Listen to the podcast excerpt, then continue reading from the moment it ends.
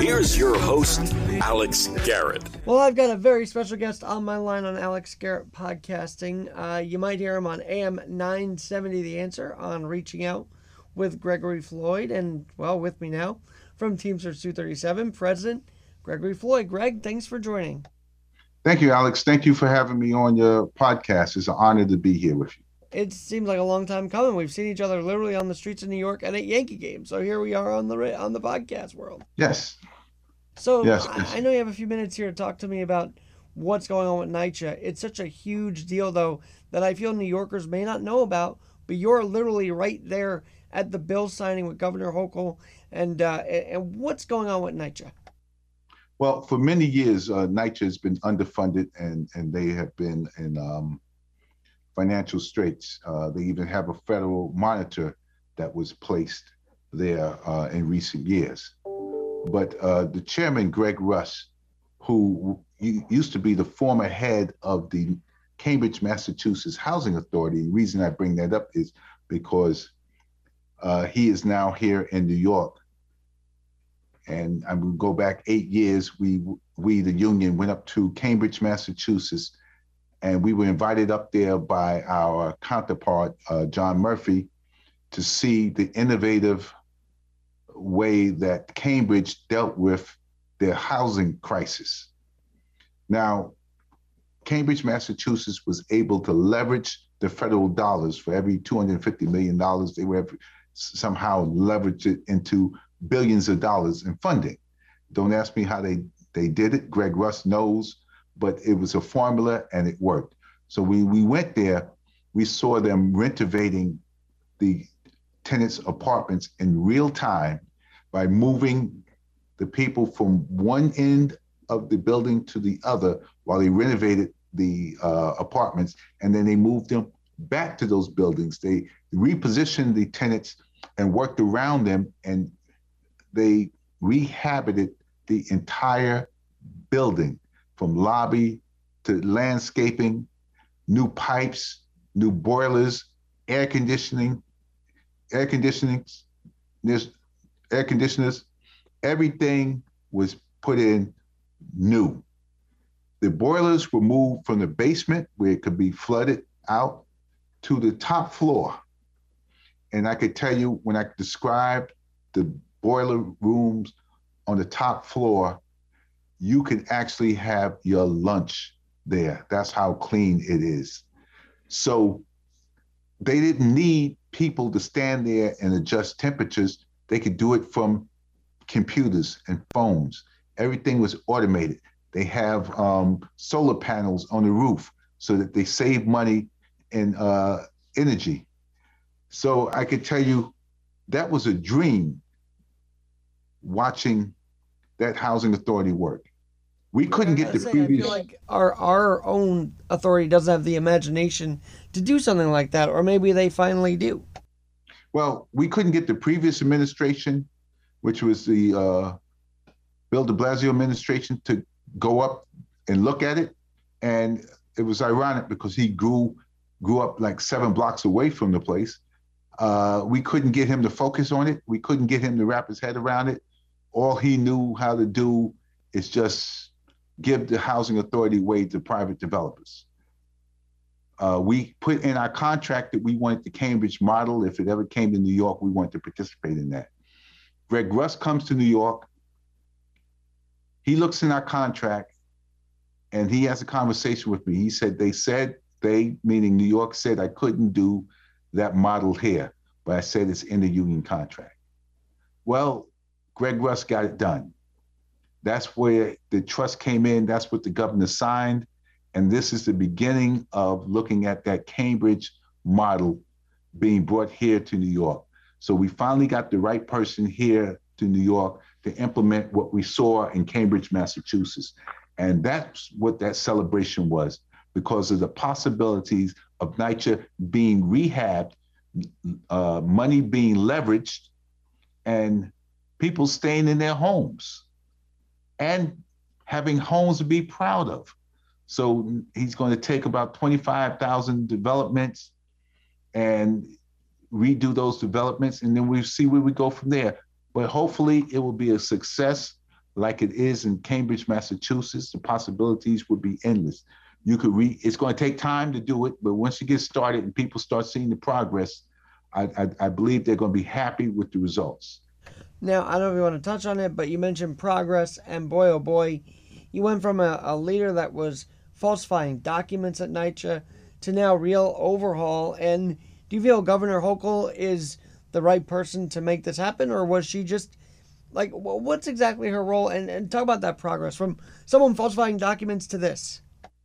Well, when you say you threw out falsifying documents, uh, tell our audience who you referring to, because don't make make that charge because people would think. Well, I know that the NYCHA lead at, at one time was doing that. If you're there, you go, Shola Olatoye, who falsified documents about the lead paint removal. That's what we're talking about, right? Exactly. Expand on that and how we went from that to now yeah. progress here. That is a that is a matter of record. Yes, that is a matter of records. So you, you don't have that person there any longer. You have uh, Greg Russ, who's the head of housing authority there, uh, came from Cambridge, Massachusetts, by way uh, of uh, Minnesota because he was in Minnesota first. So how do we get from from falsifying documents to having this program? Well, the federal government, the Justice Department stepped in and placed a federal monitor in NYCHA and I believe that monitor might be there for the next 10 years. As a result of that, Greg Russ was hired because of that monitorship. So that's how you get the right person there. Now, how do you get this bill passed? Well, he he got the legislature in New York State to buy into it because he showed them what he could do and they believed him. He got the mayor of New York to buy into it, the right mayor, not the current, the, not the previous mayor, because the previous mayor didn't even want to look at it. So that's how you get this buy-in. You get the right governor because the right governor, Kathy Hochul, was the right person coming along because she signed it. And everything was aligned. And that's how you go to having a person and having administration who accepted falsified documents to having something that could be real, tangible. Um, and just to be clear, this was not real tangible like, future. This isn't to do with an election year, right? This was Governor Hochul truly in the best interest of New York, not her political motivation. No, no, I, I don't believe it had anything to do with the election, uh, and I don't want to get into the election. This had everything to do with this was on her desk, and she's working in real time, and work speaks for itself. Uh, this bill was passed, whether she was a governor or someone else, the legislature would have passed this bill and it would have been left for the governor to make a decision, whoever that governor would have been at this time, whether they were going to sign it or not. Fortunately, this governor chose to sign it. For I don't you, know. I know this was a special moment. Tell us yeah. being next to her as she signed it. Oh, uh, more than being next to her, I mean, just being invited. Labor had a seat at the table and being included uh, in the uh, ceremony was special because uh, I, I, this was our first time ever being included in a bill signing uh, for a governor of New York State. But but more importantly than being part of that bill signing was the bill that was signed that's going to help the people, the residents of NYCHA, and also our members who work in the New York City Housing Authority. That was more important than being next to the governor signing the bill to me. Gregory Floyd, uh, Teamsters 237 president, I really feel like no one, even in the news, thought unionization was the answer. Maybe even they neglected to think about that angle, right? Over the last few years of news coverage of, of NYCHA. Well, we, we've um, taken some political hits because of the bad management.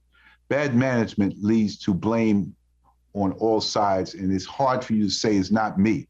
However, we were uh, part of this bill being passed. We were part of buying into it from the beginning because we knew what happened in Cambridge, Massachusetts, and we could testify, and we did testify to the results and the possibilities and what could be.